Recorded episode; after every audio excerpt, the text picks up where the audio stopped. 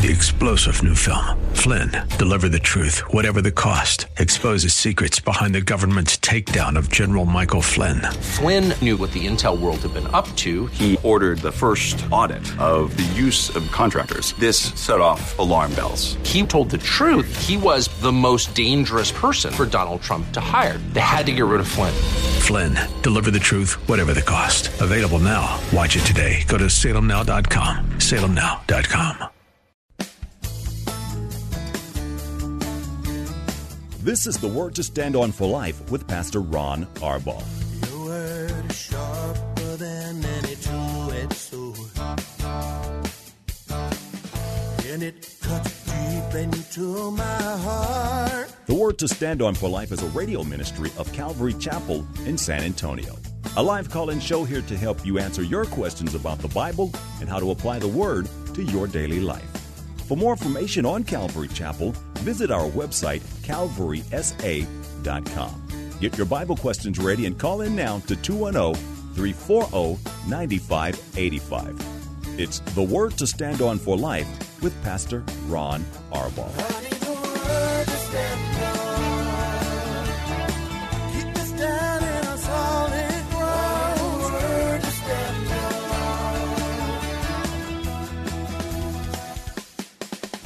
Welcome to the show. I'm Pastor Ron Arbaugh from Calvary Chapel in San Antonio, Texas, and this is the word to stand up for life. We were a couple seconds late because my producer was completely oblivious to the time. But we're here to take your phone calls and answer questions, questions on the Bible, questions about stuff going on in your life, church questions, anything and everything. All you have to do is pick up the phone and call. You can dial 210 340 9585.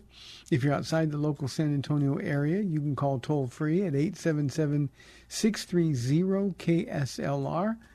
Uh, if you are emailing your questions, you can email questions at calvarysa.com or you can use our free Calvary Chapel of San Antonio mobile app. And as always, if you are driving in your car, the safest way to call is use the free KSLR mobile app.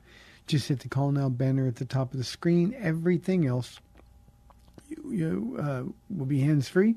You'll be connected directly to our studio producer. Well, since it's Tuesday and there's nothing to talk about, let me get right to questions while we await your phone calls. Jennifer says in Revelation chapter 7, 144,000 are sealed. Who are they? And does it mean that they are the only faithful ones at the time? No, Jennifer. Who they are is is is crystal clear. They're 12,000 Jews from each of the 12 tribes of Israel. Now, um, God will have no problem finding out who's who, but these are 12,000 from 12 tribes or 144,000 witnesses who are going to be sent out into the world with the power to do some miraculous things, with the power uh, to to be unharmed in the Great Tribulation, uh, and they're going to be basically Jewish celibates, Jewish celibates who who are focused on one thing and one thing alone, and that's spreading the gospel of Jesus Christ. So, uh, Jennifer, they're they're they're Jews. It doesn't mean they're the only faithful ones at the time. It means they are the ones that have been chosen by God to do this work. They will lead, uh, sort of spearheaded by the two witnesses at the Western Wall in Jerusalem for the first three and a half years of the Great Tribulation. Uh, they will spearhead the greatest revival by far in the history of the world. Uh, those who are left behind after the rapture of the church are going to be here. They're going to be forced to take the mark of the beast. Uh, life is going to be really, really hard, tragic um, from from time you get up to the time you go to bed every day. Um, and many of them are going to get saved. Many more will be condemned eternally, but many of them are going to be saved. I always like to say, Jennifer, imagine um, 144,000 new improved versions of the Apostle Paul. And that's who they're going to be. And when I say new and improved version, I mean uh, the Apostle Paul was beaten and and uh, actually stoned to death on one occasion. He was beaten. uh, with with the scourge. Um, he had a very tough life. These 144,000 witnesses will not be uh, able to be harmed. God's got them sealed. They are protected, and uh, their only focus is sharing the good news of Jesus Christ, crucified and risen from the dead in the last days. Rudy asked the question, Pastor Ron, is Satan the only source of temptation? Not by a long shot, Rudy. Um, uh, certainly, Satan is is an expert tempter, and he knows exactly what we're going through. He knows exactly how to tempt us. He's, I said in response to a question yesterday, uh, he's the greatest psychologist in the history of our world. Um, a student of human behavior. He knows everything about us. Um, however, uh, he's only one source of temptation. Um, we are tempted by our by the world that we live in. We're tempted by friends. We're tempted by things that we watch, things that we read.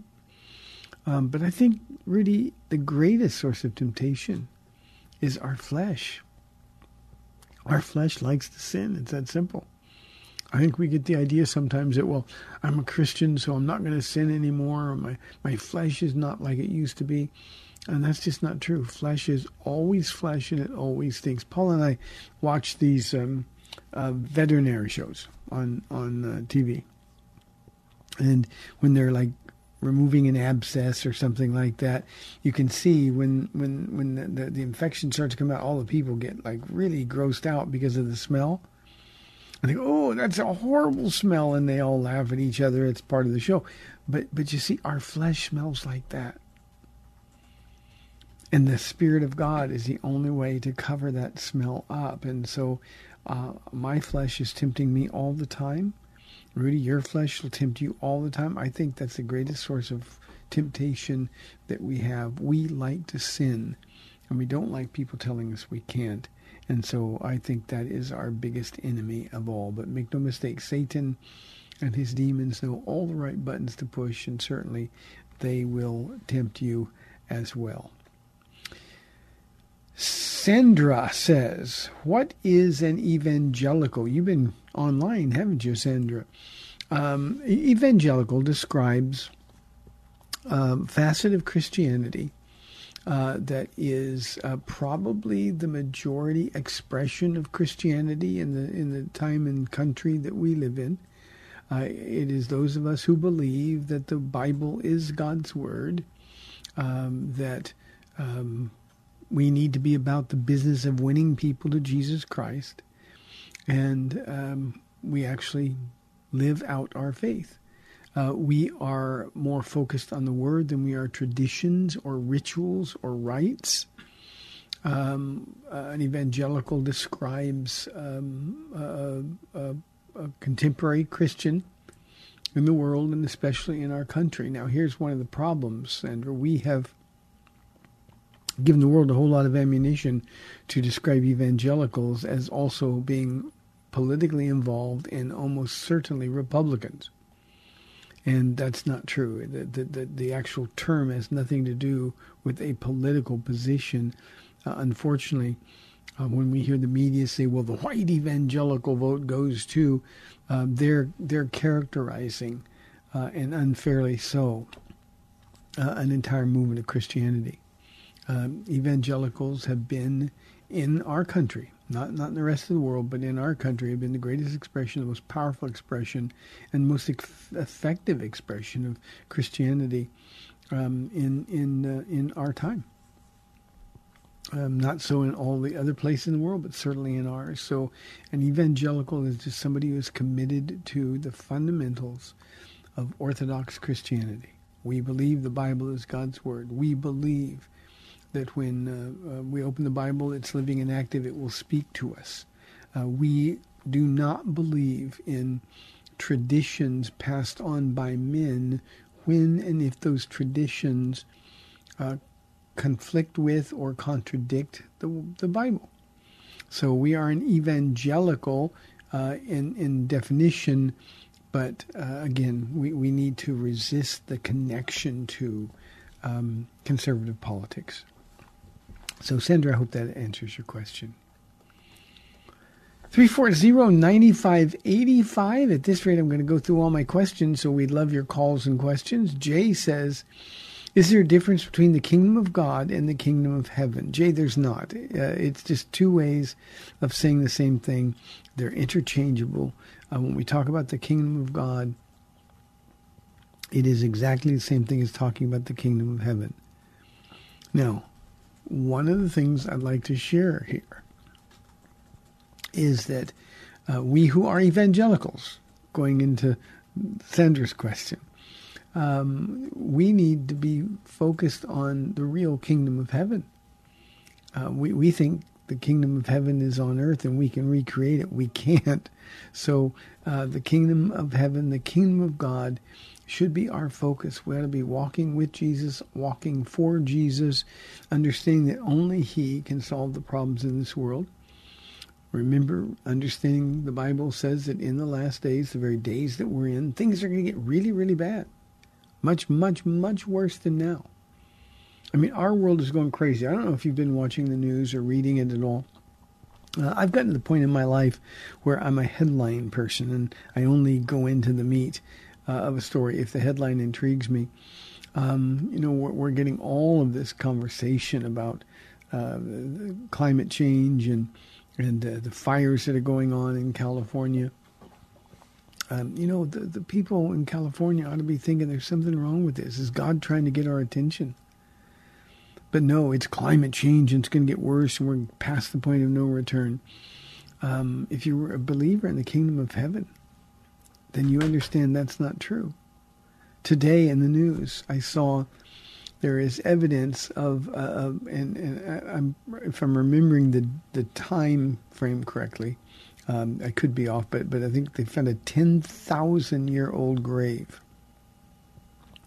um, that that seems to produce evidence that in the ancient world, the idea of masculinity wasn't as strong as we think it is, but, but the evidence in that grave suggests that the person who was in there was non binary. Now, can you imagine? Our world is going crazy, and we're cooperating with it because we, we, we want the kingdom of heaven to be here on earth, and that's never going to happen. So, Jane, no difference at all when you're studying your Bible uh, theologically. It's just two ways of saying exactly the same thing. Bruce. Oh, I like this question, Bruce. He said, What is the best way for me to prepare for my calling as a pastor? Bruce, um, I am uh, an expert in this, so uh, I, I think I can help you. I think the first way to prepare is to, to be so invested in God's Word. I mean, really invested in God's Word. Um, devour it. You've got to be so in God's Word. It's got to be the singular focus of your life. You got to know it. You got to be able to live it. You got to be able to explain it. And there's no shortcut. And I'm not talking about reading commentaries. There's nothing wrong with commentaries, but I'm, I'm just talking about you and, and the Bible. You you've got to have a relationship. You got to be sure that the Bible is alive in your heart and is changing the way you live and the decisions that you make. And you got to love it because as a pastor, you're going to stand up and you're going to teach the Bible, and people need to know that you absolutely love it. I used to pray, Lord, if people don't understand a word I say, May they walk away from my Bible studies knowing that I really love God's Word. And that's the most important thing. Step one is Bible, Bible, Bible. Step two, and this is a little more difficult, Bruce, uh, you got to love God's people. If I were you, I would park in 1 Corinthians 13. We're actually studying in 1 Corinthians 13 now on Sundays. And if I were you, I'd park in 1 Corinthians 13. I would want to know that my heart truly loves, and the, the, the Greek word agape, the, the love of God poured out into our hearts by the Holy Spirit, that, that the love of God compels us to love God's people. And not just the easy ones to love, but the difficult ones. Uh, we got to love the people that have rejected God and represent everything that we're against as Christians. We got to love them. We got to love them so much that we're willing to tell them the truth because we want them in heaven. But you got to love. It means when when um, in my study this Sunday, one of the things that we'll talk about is love keeps no record of wrongs. You got to be sure, Bruce, that there's no record of wrongs that you're holding against anyone in your life. You got to be able to say that, that there's no one in your life that you hold anything against. That doesn't mean you like everybody, but you got to love everybody. And the way to do that is to say, Lord, you've poured out your love into my heart. Give me the faith to love people who are difficult to love with your heart. And if you will do that, then God will use you. If you won't do that, according to 1 Corinthians 13, Bruce, it doesn't matter how much you know. It doesn't matter how brilliant your presentation of the Word and your Bible studies might be. The only thing that matters is do you love people? If not, you're just making noise.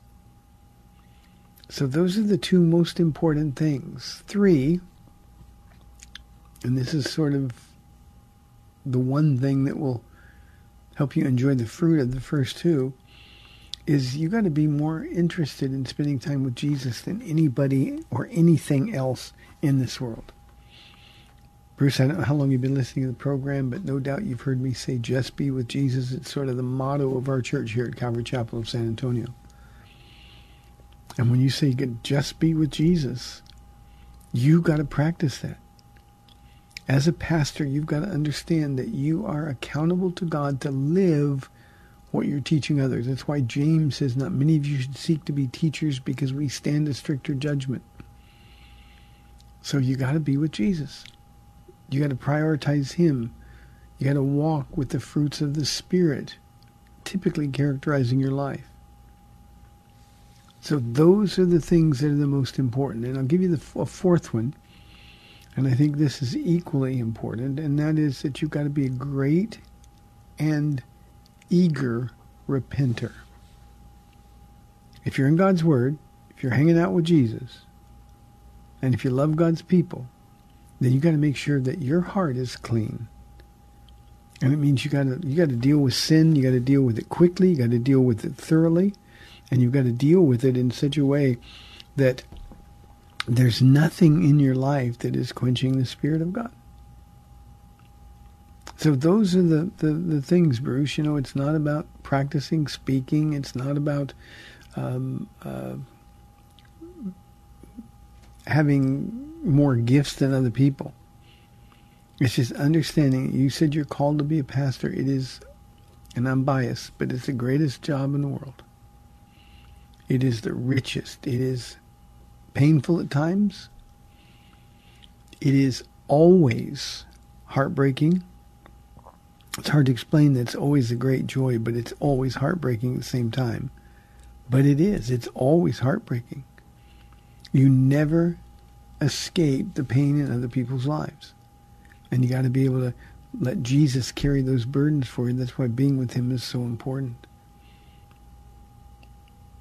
But I think those are the key things, Bruce, and God bless you if you're privileged enough to be called to be a pastor. Remember, this isn't about you at all.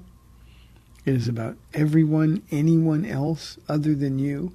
You can't touch God's glory. You can't start thinking of yourself as more gifted or more important than you are.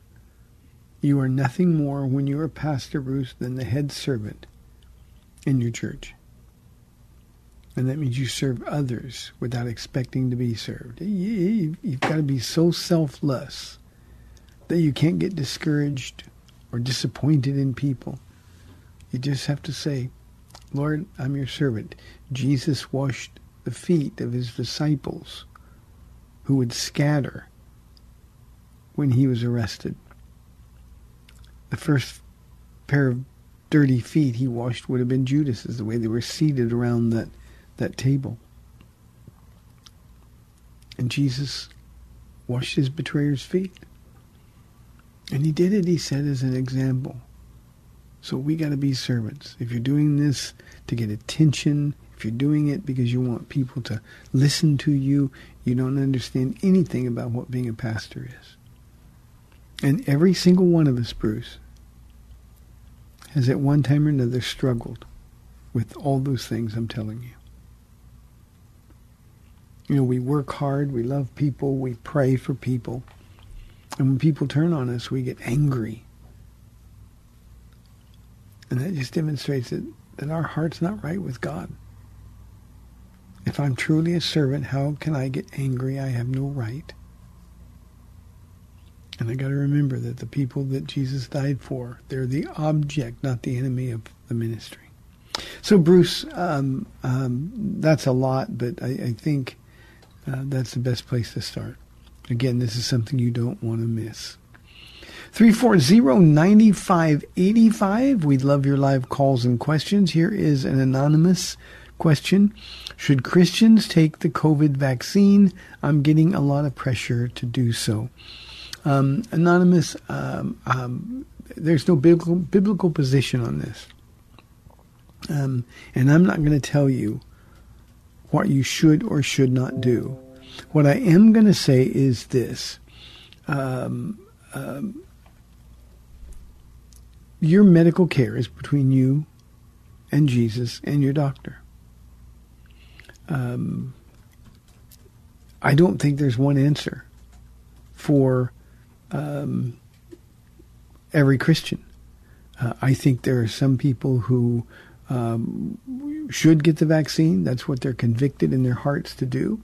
And they feel it's the safest way and it gives them sort of a relief uh, from from the potential of getting sick. And, and they're able to better serve God. Um, I, I, know a lot of people who came back to church after they got the vaccines, and it was good for them to do that. But I also know Christians who are 100% convinced that they shouldn't take the vaccine. And so, anything not of faith is sin. Do what God leads you to do, and don't let anyone else whether it's a public information that we're getting from the, the, the World Health Organization, the CDC, um, from the White House, uh, from your um, uh, governors or, or, or, state representatives. Um, Bible says if we ask God for wisdom, He gives it generously. So take it if you feel you want to take it. Don't feel like it's a lack of faith. There's absolutely nothing wrong with taking the vaccine. But I also think that we have to respect the rights of others who are not vaccinated or who don't intend to be vaccinated. And we have to give them the freedom to do that. You know, it's interesting to me that the the you talked about you're getting a lot of pressure to be vaccinated. Um, you know, when we kill 65 million babies, the motto is my body, my choice. Suddenly, the same government that supports my body, my choice is taking away that choice from those of us who choose not to be vaccinated. Now, how do you explain that? How, how do you explain that inconsistency? The vaccines are going to be FDA approved soon. And I think the pressure to be vaccinated will go up exponentially at that point. I think there are going to be some of us who run the risk of losing jobs if we don't get the vaccination.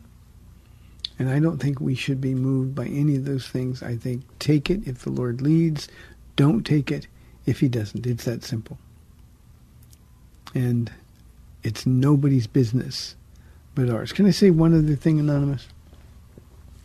Um, you know, we wouldn't walk up to somebody and ask them very personal questions without being invited to do so. And yet, in this matter of vaccination, it's like there's the pro-vaxxers, those who don't want to be vaccinated, and I think in in that case, uh, we, we've just got to be content with being okay with the choice that we make for ourselves. So there's no one thing Christians should or should not do. Taking uh, the vaccination is not taking the mark of the beast. Uh, I don't believe that, that, that there's something in that vaccine is vaccination that, that is trying to control you or is going to take over your body, as some conspiracy theorists suggest. I just think it's a matter of what do you think God is leading you to do? He's given us the freedom of choice. We need to exercise that freedom to choose, and we need to be okay with the choice we make. And we have no right to criticize somebody who is vaccinated, nor do we have any right to criticize somebody who is not vaccinated. That's very, very important. We need to function according to the royal law of love, and we need to give people the benefit of the doubt. So, Anonymous, I hope that answers your question. Uh, there's just no Bible verse, no clear direction that talks about these vaccines. Hey, I hope you got to listen to Yoli Vega's Sweet Summer Devotion uh, last night at calvarysa.com. Uh, she did a wonderful job, poured out her heart, and it truly was a blessing. Um, I don't think Yoli listens to the program, but in the event that you might, Yoli, thank you for sharing your heart.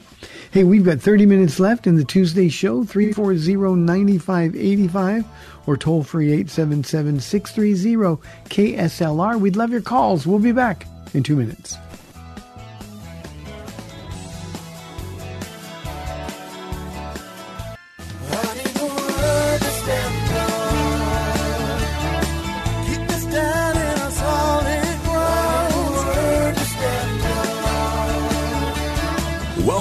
To the Word to Stand On for Life. We're taking your calls at 340 9585 or toll free 877 630 KSLR. Now, here's Pastor Ron Arbaugh. Welcome back to the second half of our Tuesday show, 340-9585. Here is a question anonymously. Said, how can I control my thought life? I have terrible thoughts all the time. Um, you know, thoughts are really not something that we can control in the sense that we can prevent them from coming. Now we can take those thoughts captive. That's what Paul says that we're to do. And, and, and the point of taking them captive is to make them obedient to Christ. So the enemy, our imagination, our subconscious, uh, other people can, can, can be the source of these thoughts. But we've got to take those thoughts captive immediately and make them obedient to Christ. Uh, if, if, if you get a lustful thought, uh, the way the way I would do that is I would say, Jesus, that, that the person I'm having those lustful thoughts toward, is somebody you love. And I don't want to think of them like this. I choose to think of them the way you do. And, and see, that's the way we fight. We don't fight by just trying to block it out. We just, Jesus, you have to do this for me. Terrible thoughts about people. You know, you, you, you have horrible thoughts about people. And I think we all do. You know, we see things or we read things and we think, how could they be like that? we, we got to remember that those people are the objects of Jesus' love. And the only way that we can rightly represent him is to replace our thoughts with Jesus' thoughts. And that takes active faith. It takes being engaged with the Holy Spirit continually. But don't be don't be surprised. There's there's, there's nothing sinful, inherently sinful about having uh, evil thoughts just remember to deal with them when they come. Don't let them sit. Don't mentally or emotionally chew on them for a while. Get rid of them, exercise them instantly, and replace them with thoughts about Jesus. Uh, one of the reasons God gave us His Word, Anonymous, is so that we had an alternative. Uh, we can go into the Word and replace our ugly thoughts with, with beautiful thoughts. So that's something I think that we really have to learn to do. Uh, it is the only way I know of that we're going to be able to effectively combat thoughts. We can't stop them. The enemy brings them, the world brings them, our subconscious brings them. But what we can do is make those thoughts obedient to Christ, and he gets the victory. Here's a question from Brian he says First Thessalonians five says we should pray without ceasing. Practically, how do we do that? Um, Brian, um, I think sometimes we have the wrong idea about what Paul is saying. Um, Paul was a guy that, that, that had a lot of time. You know, uh, I'm, I'm leaving town uh, this weekend. Uh, I'm going to get on an airplane in two, three hours. I'll be where I'm going to be. Um, um, Paul didn't have that luxury. Paul walked, Paul rode horses, Paul traveled in caravans, um, he traveled with other people. Uh, and it took a lot of time. And I think if you, you, you, really read Paul's letters, and especially when he's praying for people, I always thank God when I'm at every mention of you in all of my prayers. Uh, he says that in Philippians. Um, uh, Paul used his downtime, his traveling time, just to, to talk to Jesus. And we've got an idea that prayer is getting on our knees and really grinding out these effectual, fervent prayers so we can prove that we're righteous people. And prayer is really just talking to the Lord. Um, you, you ever notice, Brian, how when you listen to people pray out loud, they almost never pray the same way with the same tone and using the same vocabulary that they that they, they use when they just talk to people. And I think when we really begin to understand prayer and the value of prayer, it's because we're just talking to Jesus. We're just pouring out our heart to Him. We're, we're opening our hearts so that we can listen to Him. It's one of the reasons that I, I like to, to pray and walk. Um, um, you know, I'll go out and do my exercises and my running and stuff, and, and I'll pray, but, but those are pretty routine prayers. When I really want to hear from the Lord and when I really want to pour my, I wait until, okay, I'm going to take some time now just to walk with you, Jesus. I want to slow everything down. I want to try to control my mind and its fluctuations, but I'm just going to talk to you. And and I can literally say, Brian, that I am praying all day, every day. Uh, again, it's just conversation. And we've been taught, and I don't know how this happened, but we've been taught that unless we will go in a room, close the door, get on our knees, and grind prayer, uh, we're not praying effectively. And that's just not true. Effective prayer is not loud prayer. Effective prayer isn't even necessarily emotional prayer. Now, there's times when prayer becomes very emotional, but it need not be. Uh, to pray without ceasing simply means to have that avenue of communication open all day, every day, so the Lord can arrest your attention. And so when you see things that break your heart, you can run to the Lord. When you've got questions, things coming up, if you feel yourself getting a little agitated, um, then, then, okay, Lord, I don't want to go there. Let me just talk to you and ask you to help me. I, I don't want to misrepresent you. I, am struggling with something, Brian, right now, um, where um, I, I get angry uh, about something. And for me, it, it deals with churches that aren't telling the truth, aren't teaching the people. And as a pastor, I deal with so much of that pain. And I'll have people that'll come in and say, well, I, have been going to this church for a long time, and, and they know nothing about Jesus. And, and the sin in their life, they haven't even been told that's wrong. And, and that so frustrates me. And I had a, a an awkward time uh, this morning when I'm out saying, okay, Lord, um, I need to be sure that my anger is righteous anger. I don't want to sin in my anger. So I need you to help me. But see, that's the kind of prayer. Lord, I don't want my flesh to win today. I want to be available to you. I'm, I'm hoping for divine appointments, Lord. You put people in my path. Those are the kind of prayers that Paul is talking about in 1 Thessalonians chapter 5. It's verse 17. So, Brian, just talk to Jesus. And when I say just be with Jesus, if you're talking to him, you can't help but to be with him because you're aware in the most practical way that, that you're in his presence. So that's the way we do it. We simply talk to him all day, every day at work.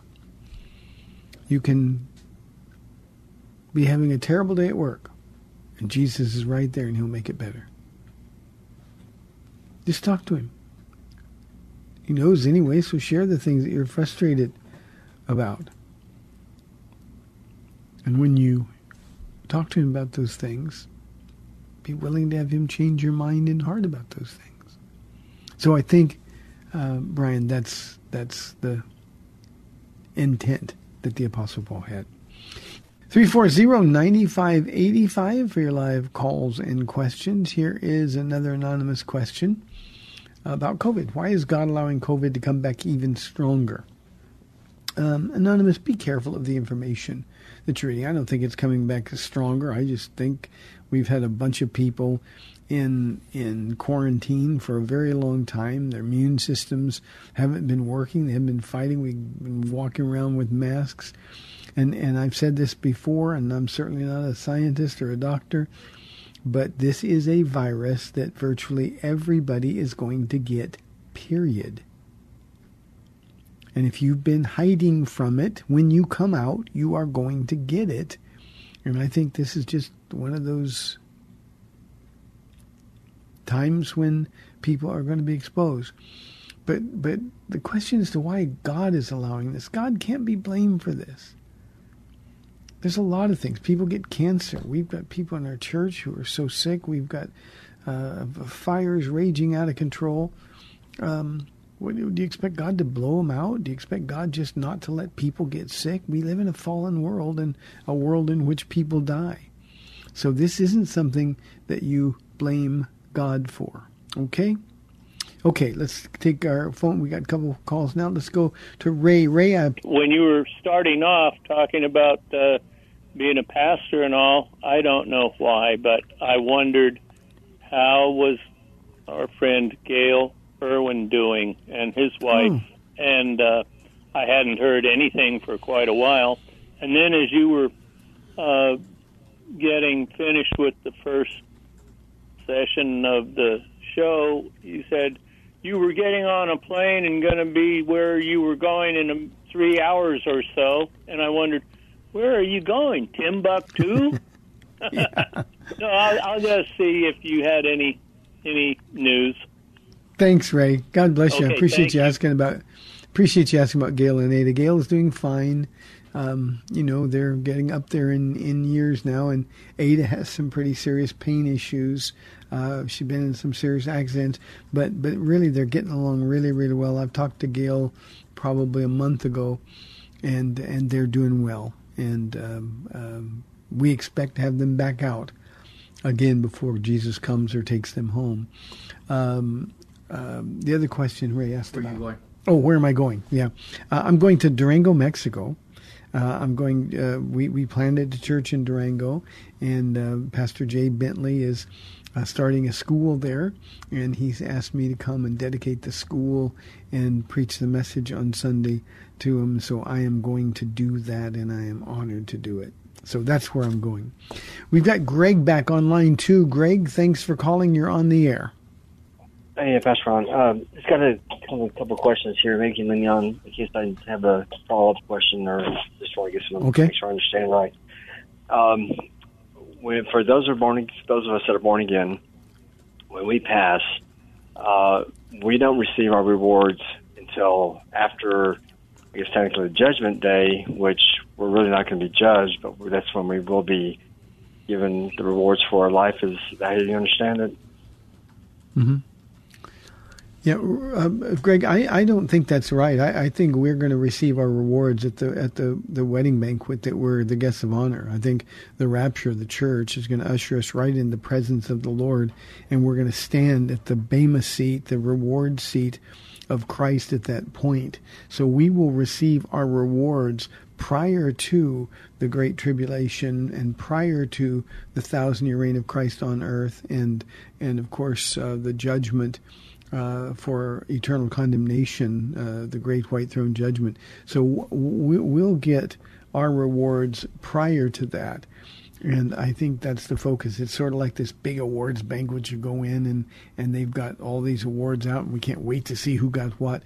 Well, at the wedding banquet of the of the, the Lamb, uh, that's when we're going to receive our rewards. Does that make sense to you, Greg? Uh, yeah. So, you know, for someone who has already passed away or just passed away tomorrow before the, the rapture and before the wedding supper of the Lamb, what are we going to be doing? What are where where do you see that we're going to be doing and hanging out in between then before we get our rewards? Okay, Greg, I'm going to I'm going to make this as uncomplicated as I can, um, and, and I will admit that I have a a view that some consider a little bit strange, and I'll try to explain it. We know for sure this isn't controversy at all. To be absent from the body is to be present with the Lord. Uh, Paul writes that in his second letter to the Corinthians. We know that's the case. Uh, Paul said it's better uh, to, to depart and be with Jesus by far than to remain here doing so. So it wouldn't be better if we weren't with Jesus. So we know we're instantly when when when we take our last breath in these old bodies, we're going to be escorted directly into the presence of the Lord by an angel, and and we're going to receive our rewards at that particular moment. So to be absent from the body is to be present with the Lord. Now, people who have died already are with Jesus already.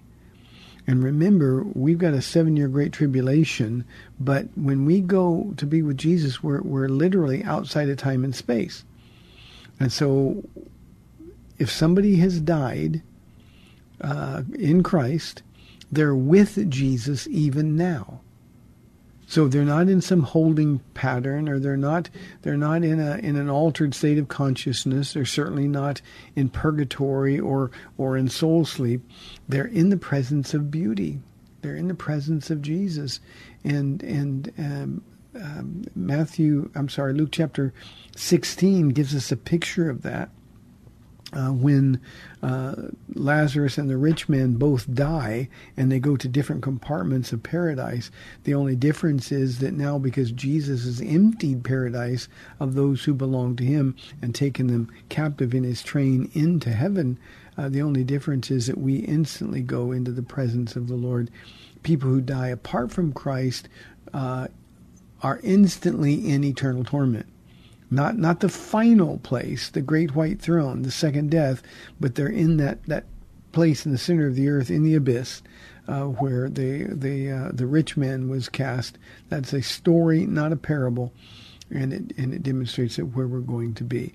Uh, I said my the, the view I have, um, and, and because Jesus told me I'm the I tell him I am sent you.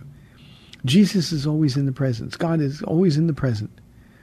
And I believe, um, you know, when you get to be my age, you, you you really think about these things. Again, I can't prove this scripturally, but this just makes sense to me.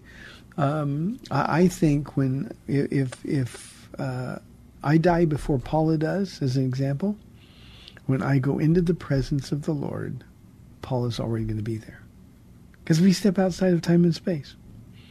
We're in eternity, and uh, I don't think God has any problem delineating um, between the two. So, Greg, that's that's uh, th- those are my views. Uh, the only controversial thing there is the last part that I said. Does that make sense? Oh yeah, yeah. That's that's pretty much what I was understanding. I just want to make sure that maybe you had some other take on it or some other view on it. But um, yeah, I appreciate it though. That's uh, that's good stuff. I'm looking forward to it. Yeah, me too, Greg. Thank you very much. Right, appreciate it. Uh-huh, God bless. 340-9585 for your live calls and questions. William says, Pastor Ron, how can we grieve the Holy Spirit that, as Paul speaks about? Well, William, we can grieve the Holy Spirit by not being holy. That's one way, certainly. We can grieve the Holy Spirit by being disobedient when God is telling us to do something and we are not being obedient. That's grieving or quenching the Holy Spirit. I like the word grieve because we, we understand that we've broken the heart of God. And when we um, trample on His grace, for instance, uh, I've heard people say to me, "Well, you know, if, if God covers all my sins with grace, then then it doesn't really matter if I sin." That grieves God. When we misrepresent God in our uh, our behavior, it grieves God. I, I spoke about love at length this past Sunday, William, and I think when we Christians go home, we learn about Jesus in church, we, we talk about love. I think we go home and we don't demonstrate love. We don't demonstrate kindness. I think that grieves the heart of God. I think when we are inconsistent or worse, even hypocritical, um, there's a, a, a big gap between what we say and who we say we are and what we do. Uh, and, and, and those things all grieve the heart of God. I, I told the church on Sunday, imagine how the heart of God is grieved when a man uh, has been given uh, the responsibility of the Lord to represent him to his wife, and that man is is is unkind, that man is mean, or that man yells or, or says ugly things or uses ugly language. Um, believe me, there's a lot of Christian marriages. We say we love somebody and we treat them completely different. That really grieves the heart of God, William. So I think what we need to do is understand that consistent obedience is the way to avoid not grieving or, avoid grieving the, heart, uh, the, the Holy Spirit and avoid quenching the Spirit, and we stay connected to the source of power. So that's how we grieve the Holy Spirit. One other thought on on grieving the Holy Spirit, you know, you can't grieve a force or an it, and that's one of the reasons that we know the Holy Spirit is a person, a He, and um, um, we just do things that I think break the heart of God, and when we do that, it it, it grieves the Holy Spirit for sure. We've got a couple more minutes left. Um, Dale says, um, "What do you think about taking children to adult services?" Dale, thank you so much for asking this question. I think it's horrible. I really do. Now, I've got we've got a rule here. Uh, anybody that can sit and pay attention and learn is welcome in the adult service. But that does not describe most kids. And adults who drag their children into adult services are teaching their children that church is a boring place, a terrible place to be. And, um, um, you know, when they're sitting in the church and the, the mom or the dad saying, be quiet, be quiet, don't do this, don't do that. Kids want to get up and run and move. That's why we have gifted people in churches who teach kids at their own level. And Dale, in our church, and, and uh, I can only speak authoritatively for our church, um, when, when our kids go through um, our children's church classes, they're being taught verse by verse. Now, not the same way I do it, but they do it at their level. But these kids are being taught, and our kids know the Bible. You know, I wish I could say, boy, we raise them up and we teach them everything, and they never uh, backslide or do anything. But that's not true. Our kids are like everybody else's kids. They backslide. But I can say this the kids that were raised in this church and backslider without excuse because they know better. They know who Jesus is. They know what they're supposed to do in response. And then they have to make a choice, and when they make the bad choices, there are going to be very adult consequences. When they make the right choices, there's going to be abundant blessing. But it's because they've been taught. And church becomes, I was one of those kids. Now, I've, I, I, I was only in church a very few times growing up. And it was only when my grandma took me. My mom, dad never went to church. There was never any pressure to go. Um, my grandma took me. And I had to sit in this dark, musty room with this clip on tie, feeling very uncomfortable, listening to this very old man. Now, he's probably 20 years younger than I am now, but, but listening to this very old man um, bore me to tears. How much longer, Grandma? How much longer? And church was the last place on earth I wanted to go. And we need to raise kids to know that church is fun. If you were to come here, Dale, and and as soon as church is over and the parents go get the kids and there's a lot of talking and fellowship going on, the kids are having a blast running through the sanctuary and running through the halls, not unsafely, but, but they're playing, they're having fun. It sounds like a playground at times. That's the way church needs to be presented to kids. I've had parents come in and say to their kids, Don't run, be quiet, shh, shh this is God's house. And I always tell them, No, this isn't God's house in that sense. Jesus said, Suffer not the little children to come unto me. Let them be kids. We don't care. And the, the parents, you can see the relief. On the other hand, when parents drag kids in and they're distracting, making noise, crying, when they do that, we have to have ushers come up and say, please take your child out because our job, our business is the Word of God. So it's very, very important able to make those choices. And we've got really good people. Most churches have really good, committed people in children's ministry to make church challenging and fun and exciting for your kids. So I hope that makes sense to you, Dale. Um, children ought to be in children's church. Hey, thank you for tuning in. This has been the Tuesday edition of the program. I'm Pastor Ron Arbaugh from Calvary Chapel in San Antonio, Texas. You've been listening to the Word to Stand on for Life. Um, tomorrow at 4 o'clock on AM 630 The Word, God willing, I'll be back. We'd love your calls. We'll see you then. Bye bye.